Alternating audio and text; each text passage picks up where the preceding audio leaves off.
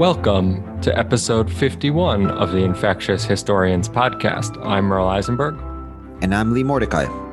It's March 7th, and in today's episode, number 51, we're going to talk about yellow fever, a disease that we've mentioned a few times already, but never had the opportunity to dive into. Our guest today is Urmi Engineer Willoughby from Pitzer College in California. Professor Willoughby's research focuses on disease and ecology in North America, particularly in the Mississippi Valley, Gulf South, and Caribbean. Urmi examines disease and medicine from a global and ecological perspective, drawing connections between the US, the colonial Atlantic, and South Asia. Urmi has published her first book, Yellow Fever Race and Ecology in 19th Century New Orleans, in 2017. The book won the Williams Prize for the best book in Louisiana history. And Urmi has also co authored a book in 2018 entitled A Primer for Teaching Women, Gender, and Sexuality in World History. Urmi has written several other articles on topics such as yellow fever, the early modern environment, and resources such as sugar. She teaches classes on these topics as well as disasters in North America and the history of agriculture. So, hi, Urmi, and thanks for coming on the podcast. Hi, thank you for having me. Yeah, so Yellow fever is actually one of the first diseases I considered from a historical perspective. In one of my classes some time ago, we read Mosquito Empires by John McNeill, who was actually a guest on this show a few months back. And there, John McNeill brings together environmental history and political history, making the connection between both by pointing to human made environmental change, such as soil erosion, deforestation, and plantation agroecosystems. In this podcast, we've also touched upon yellow fever a few episodes back, when Carrie spoke to us about perceived immunity of Black workers in the American empires. Yeah, this episode should fit quite well, actually, with Carrie's episode, as we hope our conversation with Urmi will examine a similar topic from a broader perspective and perhaps with a different focus. More broadly, it also links to several of our earlier episodes that focus on specific diseases, and in particular, the intersections of these diseases with questions of race in particular. But before we begin, uh, how are things in Israel? I know you're a bit under the weather today. Yeah, a bit. Having small children at home is is a lot of fun. Let's leave it there. But more broadly, elections are general elections are two and a half weeks ahead, and Israel is reopening again. Now, the government, as I've mentioned in the previous episode or two, the government is implementing different measures to try and convince or maybe force, coerce people to get vaccinated. And as of a, actually a couple of hours ago, my university released a statement saying that courses will be taught in person after Passover vacation, so in about a month. classes are supposed to be broadcast online to those students who won't be able to attend, i.e., any student who is not vaccinated. And I'm not sure how these logistics will work. And I can imagine some people, both faculty and students, not really liking this. So I guess we'll we'll see how things go. I'll say from having talked to a number of people who taught in the hybrid model where some people were online and some people in person, it does not work at all from what everyone has told me. Yeah, I'm not surprised. I mean, how are students who are not in class supposed to eh, raise their hands? I mean, and how am I as a teacher supposed to look both of the people in class, but also keep looking at the computer screen to see if there's like a small blue hand there, someone who's raising their hand on Zoom. I'm not sure. And again, we'll see. There might be a possibility that I won't teach uh, anything in person or anything hybrid, and I'll just stay online. As of now, at least, it seems to me to be better. But again, we'll see. We'll see how that develops. So, how are you, Merle? Have you started hoarding matzos for Passover? We've put it on our list of things we have to buy because my son is actually a huge fan of matzah. He's been demanding matzah the last six months as a snack, actually. A little strange, but you know, such is life. He has good taste. It's actually like a cracker. So I also used to like matzos when I was younger and maybe when I was not that younger. If anything, it would show he has no taste because they have no taste. But sure, whatever you think, Lee. You should get him the chocolate ones, Merle. No, that's a dessert. And those are actually outrageously expensive, but that's a different discussion. What we did this morning actually is we visited with some friends, obviously outside, who live about 45 minutes away, just north of DC. And it was their first wedding anniversary. So congrats to Josh and Alex. But it was also kind of funny because, as you can imagine, if you think about the timing of this podcast on March 7th, it was the last thing we basically did before everything locked down, I think about three days later. So we went to this big wedding, which was on a Saturday night. You know, no real idea of what was about to happen. And then everything kind of ended about three days later. And as we told them afterwards, if their wedding had been the next week, it would have been almost certainly canceled.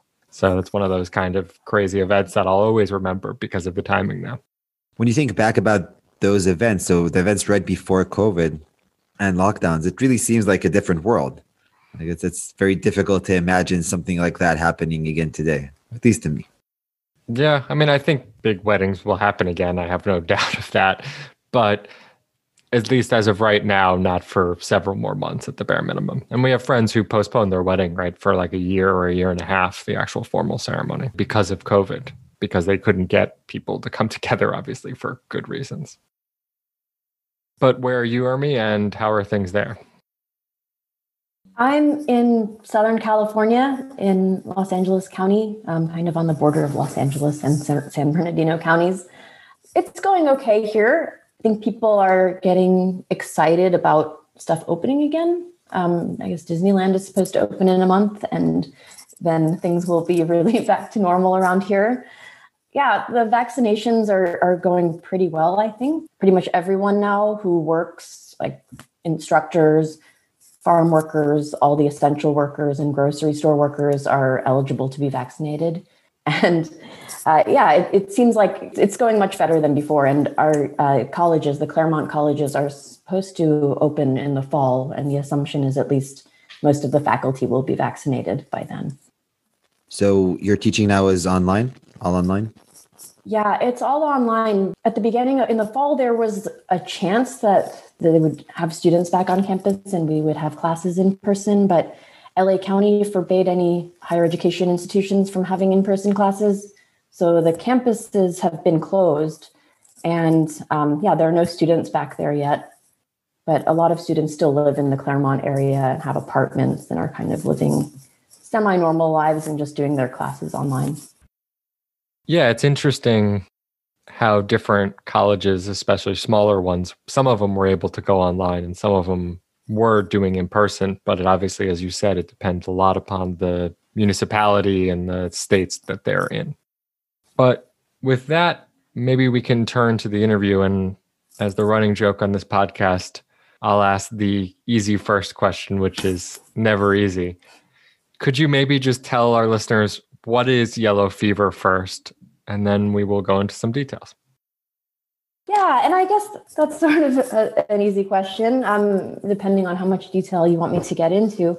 Um, yellow fever is a viral infection, an acute viral infection that's spread by mosquitoes. It's an arbovirus. It's believed to be originated in uh, West Africa or Central West Africa, and genomic evidence points to it having um, a pretty old history, but not nearly as old as something like malaria. It's somewhere between maybe 1500 and 3000 years old. Um, it's spread by a number of different mosquitoes.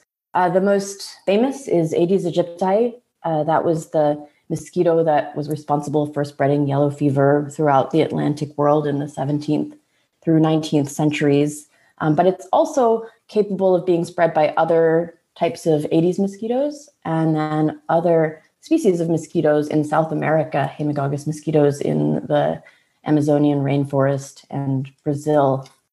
Um, so yeah, there are a number of wild mosquitoes that can spread it, and also Aedes aegypti, which uh, is often described by entomologists as a domesticated mosquito that lives close to humans, breeding in man-made water containers and um, being anthrophilic and preferring human blood to other primates and mammals.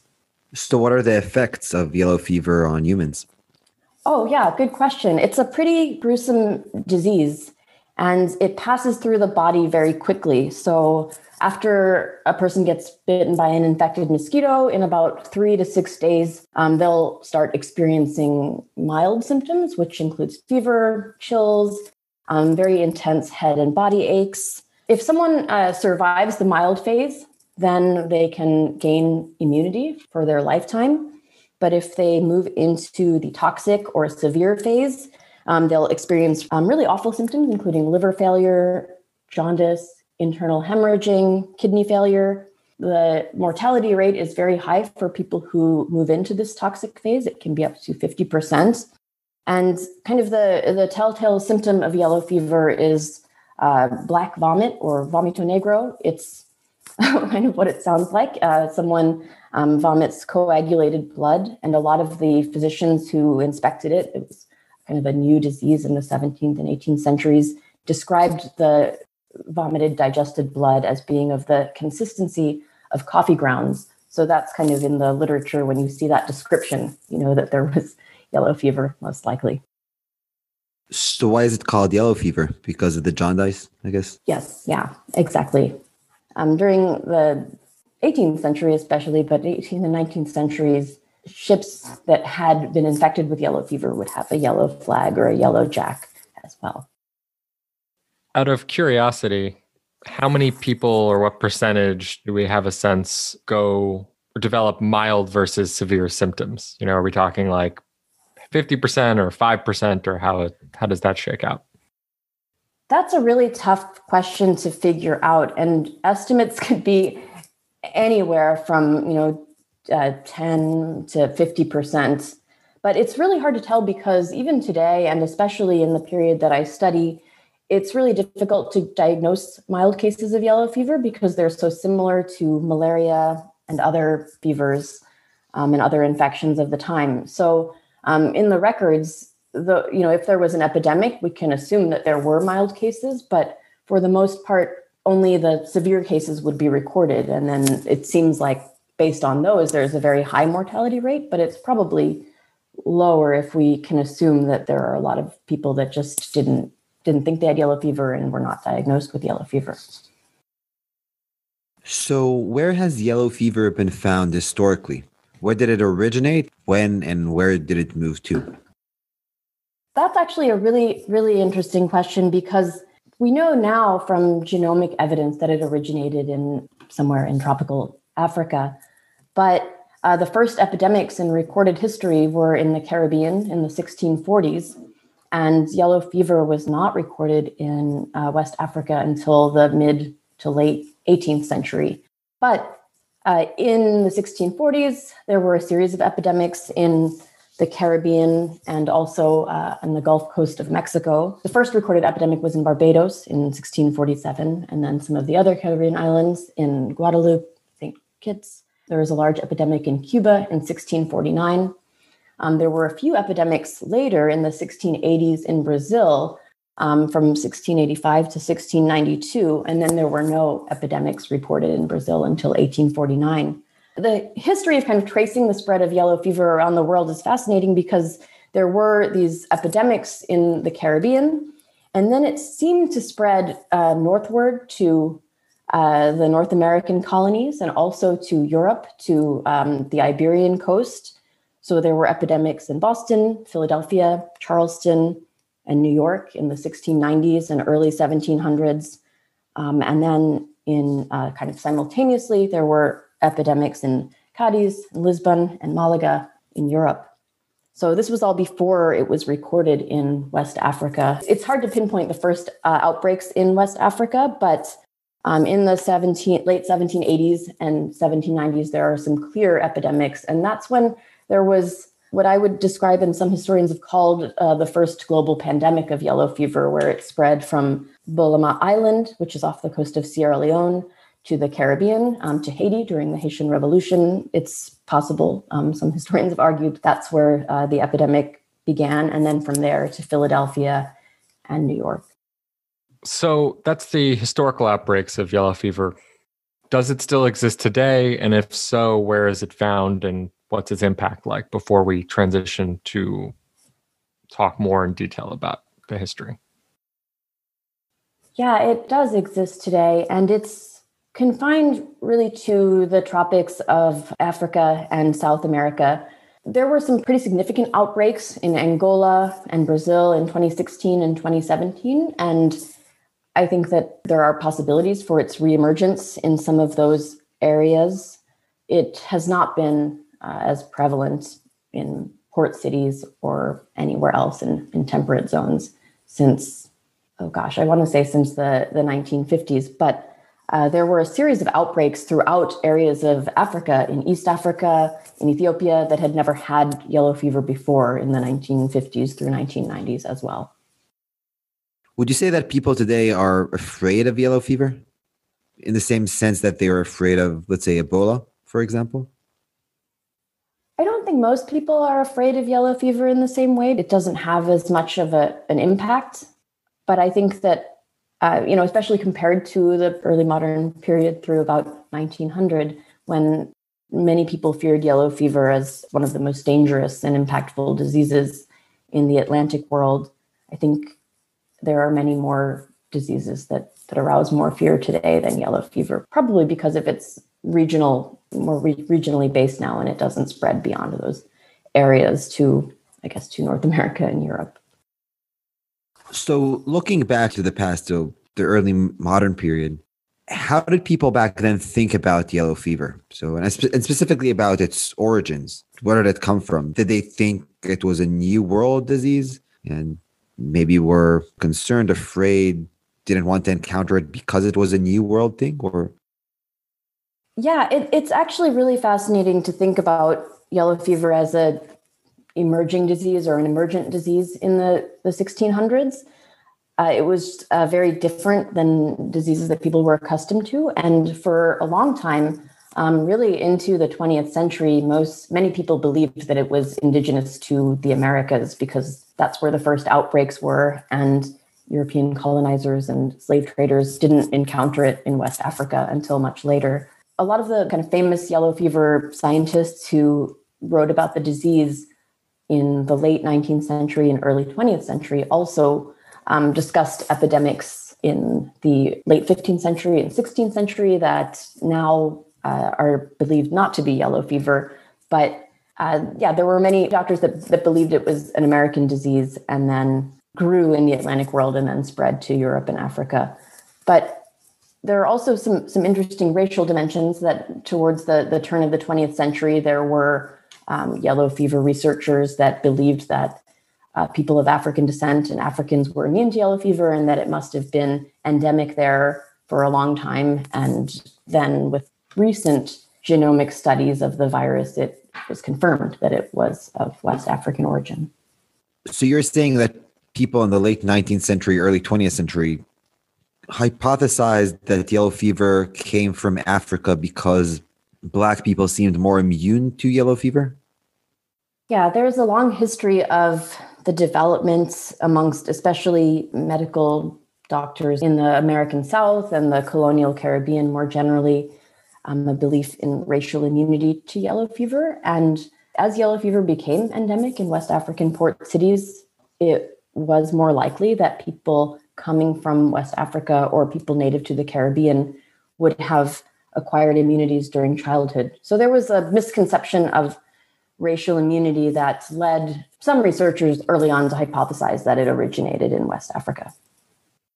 So, how do we think today, as researchers, yellow fever moved from West Africa to the Caribbean? Presumably, the slave trade was a primary way in which this moved, but how did this process develop? Yeah, that I think that that's a question that is is really difficult to answer because it obviously moved to the Americas via the slave trade um, and other, you know, uh, trade vessels from West Africa to the Caribbean. But specifically, it's very hard to say because there is no evidence that shows where it existed prior to those epidemics in the 1640s. But uh, in some cases, it's easier to trace. In my research, I've been able to trace some of what we would describe as the intermediate cycle of yellow fever, where it transfers from um, monkeys or other primates to humans and then creates epidemics among unimmunized people. But I think more generally, maybe to answer your question, um, during the era of the slave trade, and especially with the intensification of the slave trade, and as the slave trade peaked and there was more demand, and um, enslaved people were moved from interior, more forested regions of tropical Africa to uh, slave forts um, on the coast. In those circumstances, if the virus was present, it would be able to spread to enslaved people who would then transmit it along with the crews and captains of ships to the Americas. Another important thing to note about the growth of these uh, yellow fever epidemics and disease environments that fostered yellow fever is that processes related to plantation slavery and the establishment of plantations, such as deforestation, um, the clearing of swamps and bogs and marshes, um, urban development, and the construction of settlements and farms. Um, a lot of these processes ended up attracting Aedes aegypti mosquitoes and creating environments where, if the virus was introduced, it could spread very quickly. Okay, so what did, so again, thinking about the 16th, 17th, 18th, 19th century, how did they understand all of this? Did they understand that what they were doing, that is to say, draining swamps, putting up all these plantations, did they understand that this was correlated with more yellow fever cases, for example? Did they mention mosquitoes at all as something that might be relevant? I mean, when does that idea come in at all? Um, those are tough questions because there's so much diversity in the Caribbean and amongst doctors and other residents, how they understood the disease. In the 19th century, there were some more coherent theories as doctors agreed that yellow fever was a specific disease and they tried to um, distinguish it from malaria and yellow fever and other country fevers. So there are doctors who were amazingly accurate in drawing connections between environmental change and mosquitoes and standing water and epidemics, but they were pretty rare until the first researcher that argued that mosquitoes spread yellow fever was in the 1870s, Carlos Finlay in Cuba. But there were some other examples that I write about in my book that are just so striking that some some doctors observe changes in the mosquito species that they find in the city and um, their descriptions are so intricate they'll say that you know the mosquitoes used to be pale and yellow and brown and now they're larger they have a more aggressive sting they have silvery bands on them. So when i read that i can kind of see this process of aedes aegypti mosquitoes occupying cities. But for the most part in the 19th century in north america for the most part people believed that these fevers there was intense debate, but that they either arose from miasmas emanating from swamps or marshes or um, even urban filth and decay, uh, or they believed it was contagious and coming from usually the Caribbean or from incoming transatlantic ships that they believed were infected. And those people uh, promoted quarantine. Um, there was a quarantine station um, outside of New Orleans, um, like like in many North American port cities. But there was a lot of resistance to quarantine as well because of the kinds of goods coming in and passenger ships as well. There were so many. And uh, through the 1850s, New Orleans, which is um, the focus of my work, was an unregulated port city. So people could come in without licenses. There was a lot of trade and interactivity um, that allowed allowed it to be kind of a focus of the infection. So I think that's a good segue to look into your work in particular, where you focus on New Orleans. So maybe you can tell us first what makes New Orleans an interesting, useful lens to explore the question of yellow fever.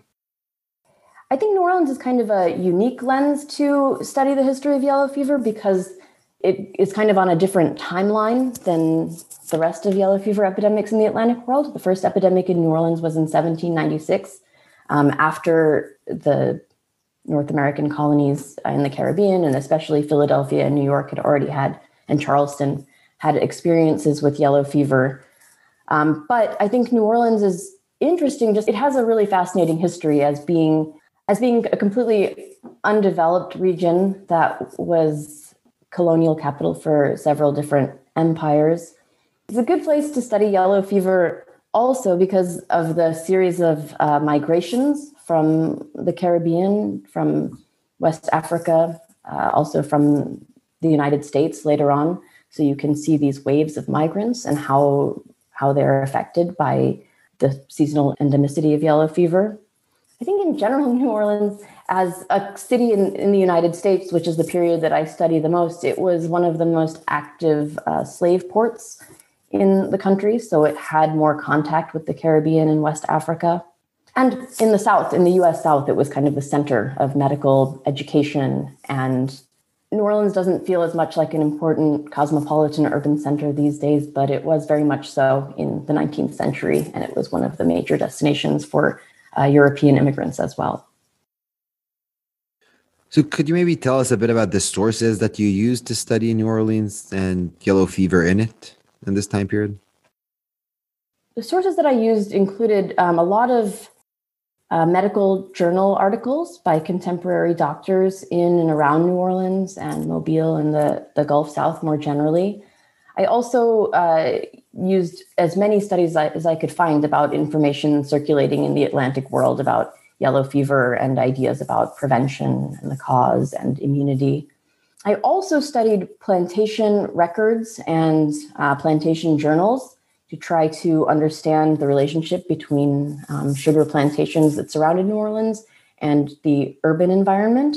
I also used kind of other standard historical sources. I had a really interesting diary from a teenager who lived in New Orleans during the Civil War, and she described how when the Yankees would come down that they would all die of yellow fever and that they would also get bitten by mosquitoes because they love to torment Yankees. That's what she said. So just to kind of to get a broader picture of residents and medical experts in New Orleans, I collected those kinds of sources and then also uh, tried to study uh, environmental change by looking at a lot of the, the medical sources are really useful in terms of thinking about environmental change as doctors prior to the bacteriological revolution especially made really extensive notes about environmental factors and features that they associated with yellow fever but also with cholera which was a problem in new orleans at the time um, yeah so that's kind of a rough sketch of the kinds of sources that i used yeah i think that was actually a good question because as our listeners know lee and i are medieval historians I guess you're a Byzantinist, Lee. Can I call you a medievalist, Lee? I'm a medievalist wannabe, I guess. A wannabe medievalist. But in any case, always hearing stories about diaries and different types of stuff that we don't have is always interesting because that's very different source based than we have. Your question about environmental sources just brought up a random question, which is have people done long term environmental data on New Orleans and its surrounding regions. Here, I think in our field, we do a lot of, for example, pollen coring to figure out land use. And is that something that has been done and been brought into more recent history works? Yeah, there has been a lot of work. I think actually, New Orleans, maybe because of its unique situation and its kind of sinking situation, and all of the, the engineering around the Mississippi River has led to there, there has been quite a lot of work on the history of New Orleans landscape. And in my my newer research that I'm doing, I'm working with more archaeology and um, trying to to reconstruct some of that early history. As um, every time there would be a flood, or if the levee had to be reconstructed, there would just you know lots of material culture would be buried. And in the late 20th century, a lot of these sites were designated with the, the National Register of Historic Places so that before they did any kind of construction, there would have to be a team of archaeologists to come in and survey that area. So there's a pretty good collection of archaeological studies now that I think would be would be more helpful. Yeah, I, I thought it was just also interesting because that kind of research in terms of trying to reconstruct the climate and the temperatures and rainfall in New Orleans um, it does seem like there was an El, El Nino episode in the late 1870s, and then also confirmed by a lot of the doctors in the area would measure rainfall and record temperatures. That it does seem like there was a higher concentration of rainfall and more mosquitoes before what was the, the worst epidemic in the Mississippi Valley in 1878. Yeah, it makes sense as you said it that New Orleans itself would have the most work done on uh, it just because of the current environmental ecological situation, right? Both that you can do the work and people want to know, like, can we stop another flood? You know, broadly construed.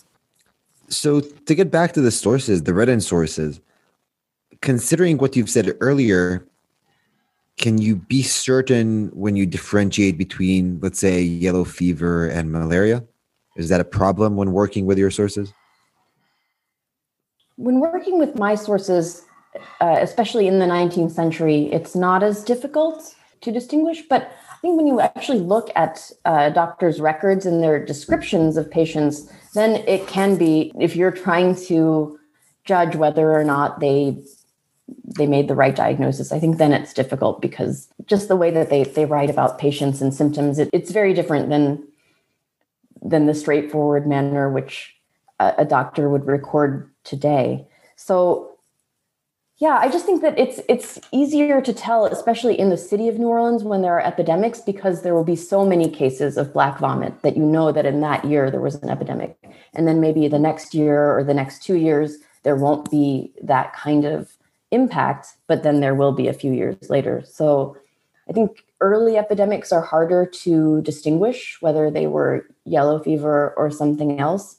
Um, there were some epidemics that are claimed to be yellow fever in Mobile and Biloxi, right around New Orleans. When they were settled, there isn't as detailed of a description of the symptoms to be certain. But uh, in New Orleans, especially after 1817, when there were immigrants or migrants from the US American states and then also immigrants from Europe coming, there would just be huge mortality numbers that signified an epidemic that wouldn't have been malaria because malaria was more chronic and didn't have the same mortality mortality rates.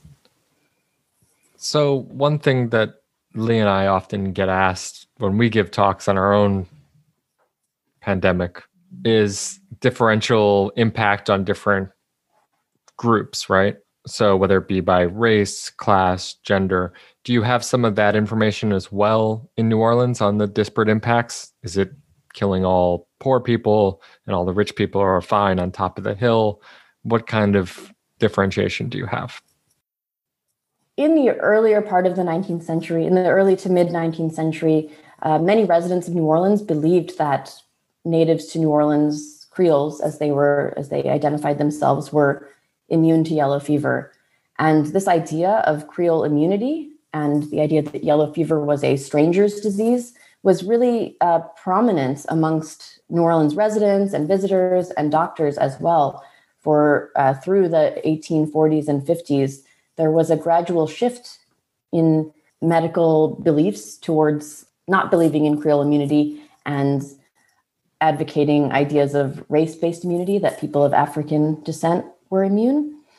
It's really difficult to measure how how much epidemics in the city affected African American residents, but um, the majority of victims that were recorded were uh, American migrants from the eastern states and European immigrants, especially European immigrants who uh, worked uh, in construction of canals, railroads, um, other types of warehouse and wharf jobs that would put them in close proximity to mosquitoes.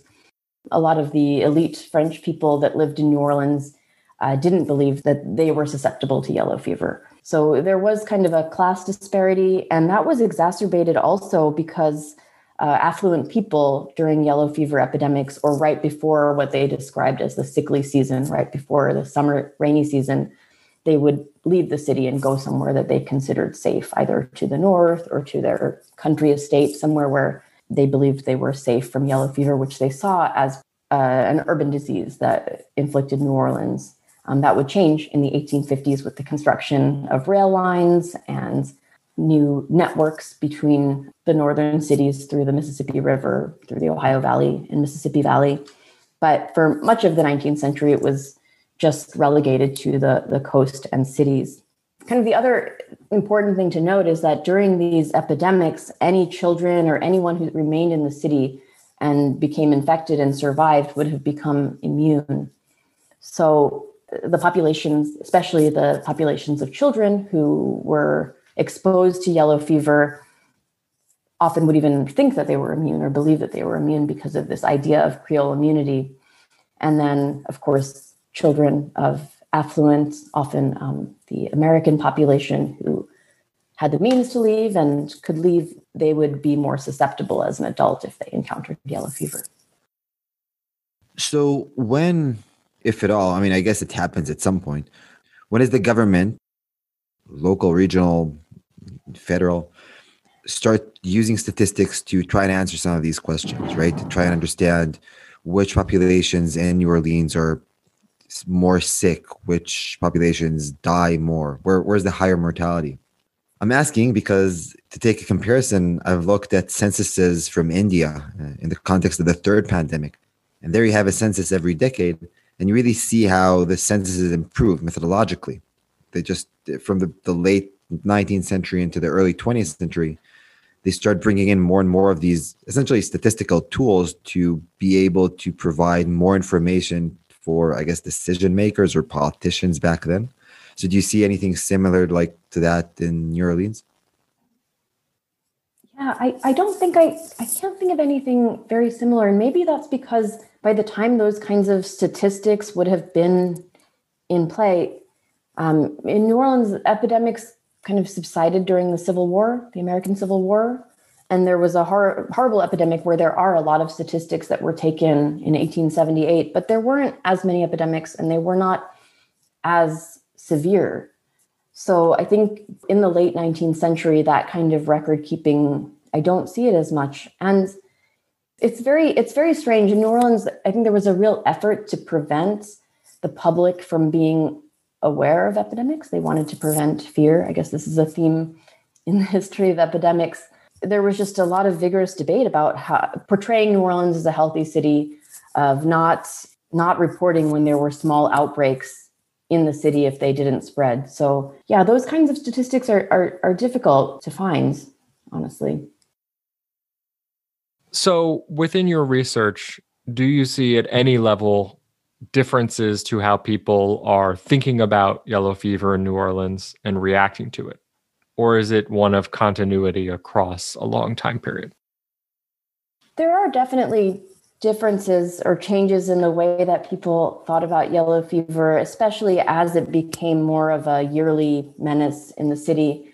There's just so much diversity, though, amongst the residents. Some of them kind of saw yellow fever as an inevitable fact of life that would come to the city.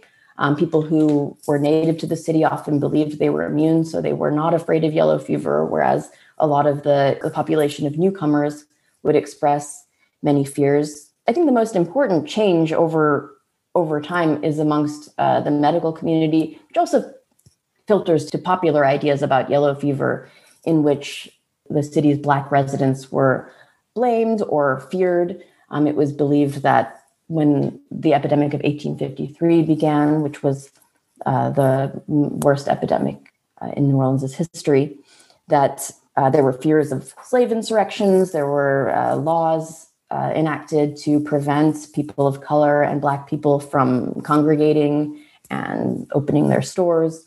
So I, I think that those kinds of racial fears escalate, especially um, you know in tandem with sectional tensions that that rise as the Civil War approaches in um, in the U.S. and in the South. So I think that that's a place where you can definitely see a change.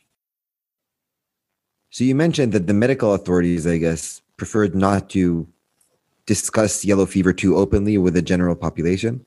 But how was public discourse, let's say, in newspapers in, in like the first half or the mid 19th century uh, in the context of yellow fever? Did they talk about yellow fever? Was this openly discussed on those platforms? And I guess I should I should backtrack a little bit and say that uh, doctors and especially the public health boards tried to uh, prevent mass fear of epidemics, but they wrote about it extensively as as a major problem in New Orleans. Um, when it comes to the newspapers, early on, newspapers will try to avoid, especially the the New Orleans Times Picayune, which was the major newspaper of the area to try to avoid panic, to avoid reporting early cases. But there are accounts of yellow fever, and a lot of uh, a lot of the newspaper articles try to trace the origin of epidemics to specific ships that are coming in from the Caribbean. So there is a lot of theorizing of why epidemics happen once it's evident that there is an epidemic in the city. Each sickly season, there will be kind of an avoidance of the issue in the public discourse until until and unless it's necessary to try to deal with this public health crisis. So we're moving toward the end, and maybe we can zoom out now that we've discussed New Orleans and ask a couple of questions on that end. The first is you know, you've done a lot of work on one city, but could we use similar methodologies in other places? Whether it be, say, Philadelphia has a famous yellow fever outbreak, or you've mentioned other cities in the United States or across the world. How might that look, and how could your work help develop the field further?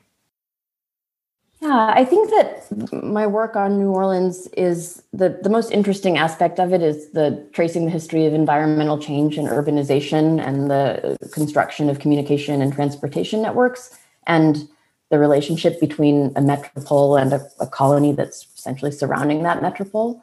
And I think that that model, when you think about the Caribbean, or even in my new work on tracing the history of malaria and the growth of endemic disease environments, I think that aspect of my work can be used broader histories of European colonization and the growth of new disease environments and urban diseases that follow colonialism and imperialism.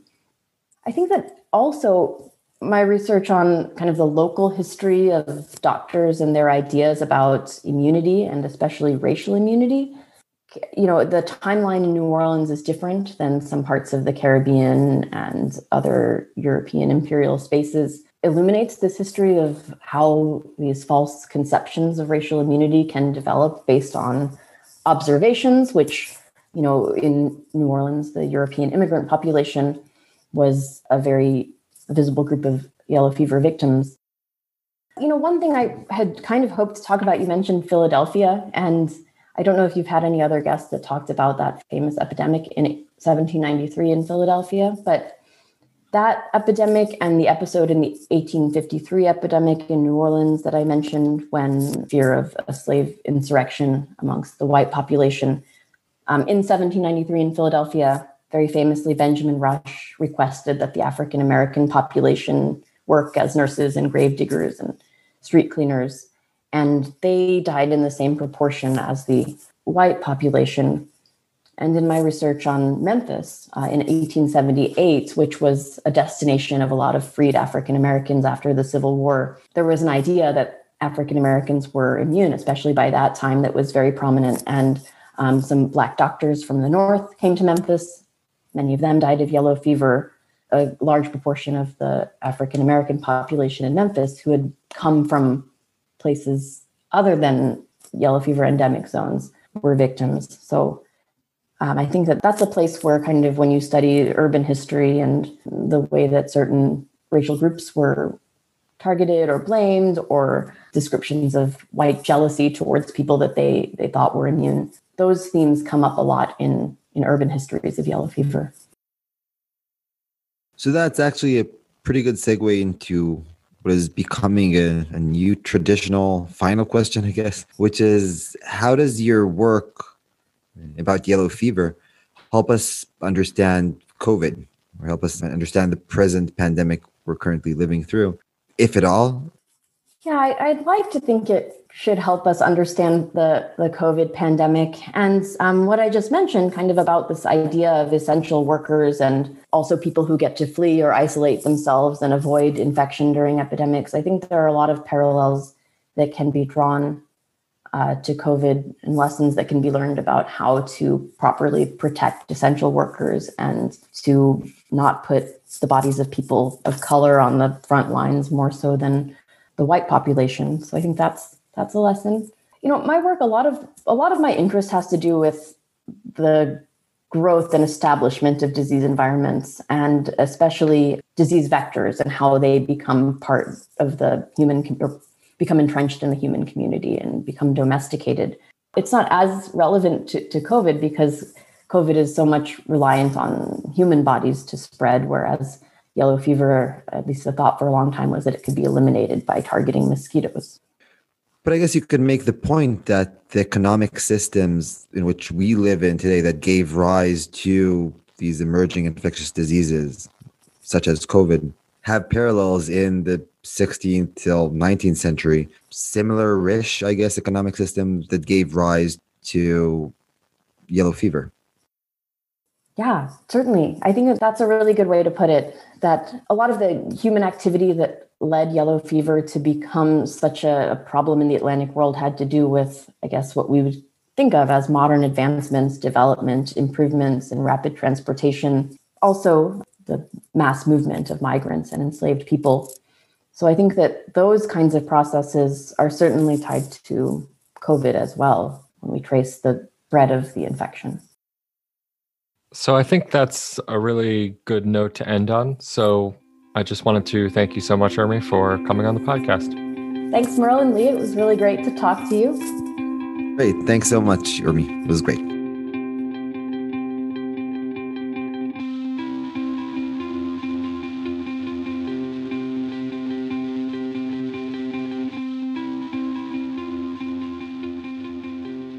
So I thought that that was a really great episode to pair with Cariz from a few weeks back, which I have to say, Lee, at least on my end, I didn't plan when we put our guest list together that we would have two people touching upon fairly similar topics. Yeah, I know this because otherwise you would just try to make this into a mini arc. Are you saying you don't like my mini arcs that I put together? I mean, let's put it this way. Some of them have been good, others have been, let's say, less relevant to be a mini arc? Everything is a social construct, Lee. So an arc is how you want to define it to be. I feel that's like your go to sentence to kind of end conversations. So, yeah, if that helps you understand life. So, yes, Merle, everything is a social construct. And I'm still waiting for the Foucault episode, by the way. It's my trump card, we might say. But on a serious note, I thought they both touched upon questions of racial immunity, which was something of interest and something I think is important within that field as a whole. Right. Whereas Urmi was really looking at one case study in depth over time, whereas Cariz looked at racial immunity much more broadly from a broader perspective, I guess nationwide as well.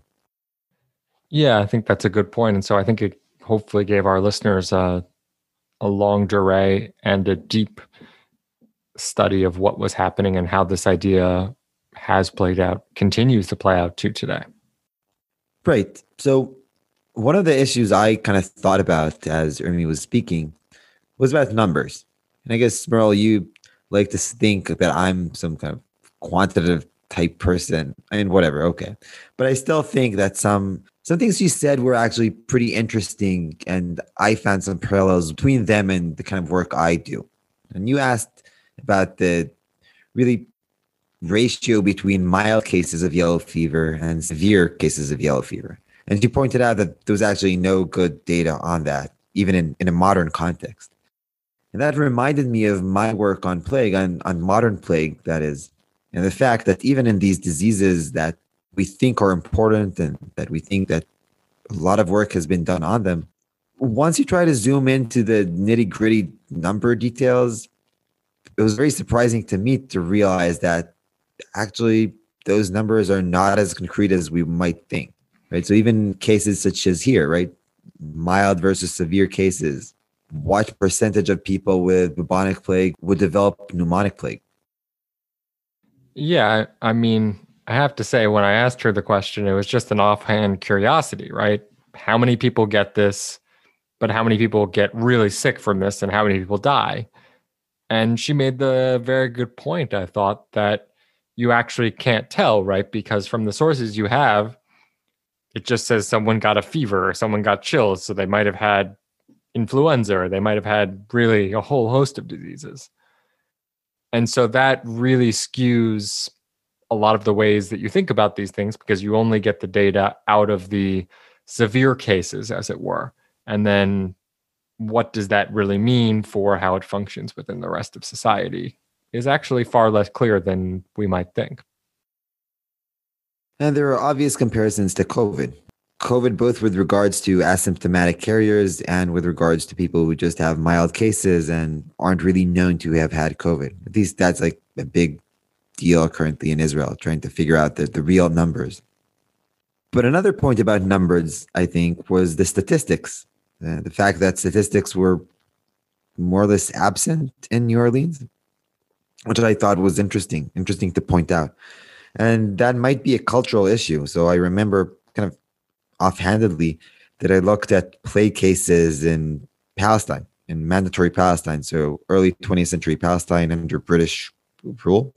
And there they did put up statistics, even though the outbreaks of plague were, were not significant, they were not important, they didn't come up with any drastic effect, but they obviously wanted to organize the British, I mean, obviously wanted to organize whatever data they had in that specific format. So they put up a chart drawing comparisons between Jews and Christians and Muslims.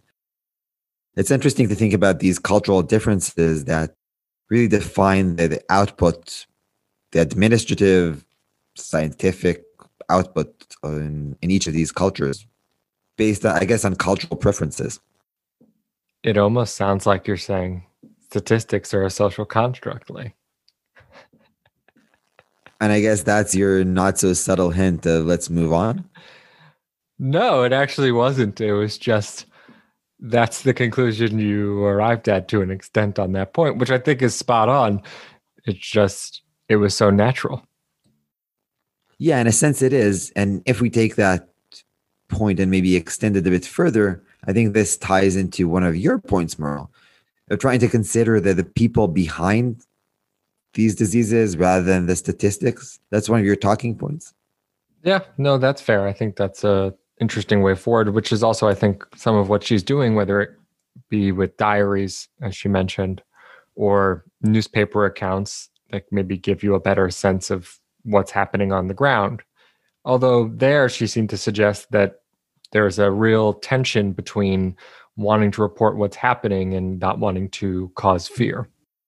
Yeah, that was actually interesting to me as well.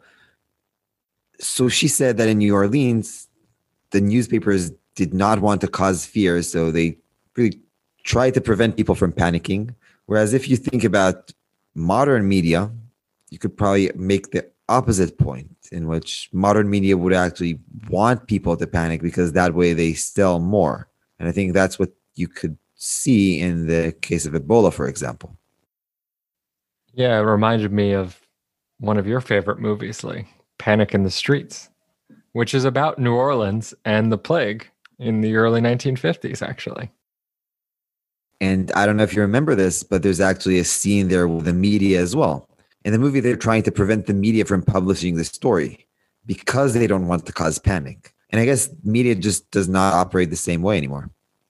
Yeah, that's fair. Although maybe you should start a new media company, Lee, and then you can only do boring, uninteresting headlines about man finding dog that was lost down the street. I don't think that would be sustainable, Merle. Sorry. That's fair. Speaking of dogs, Lee, I know you have a dog. Listeners know you also have a daughter.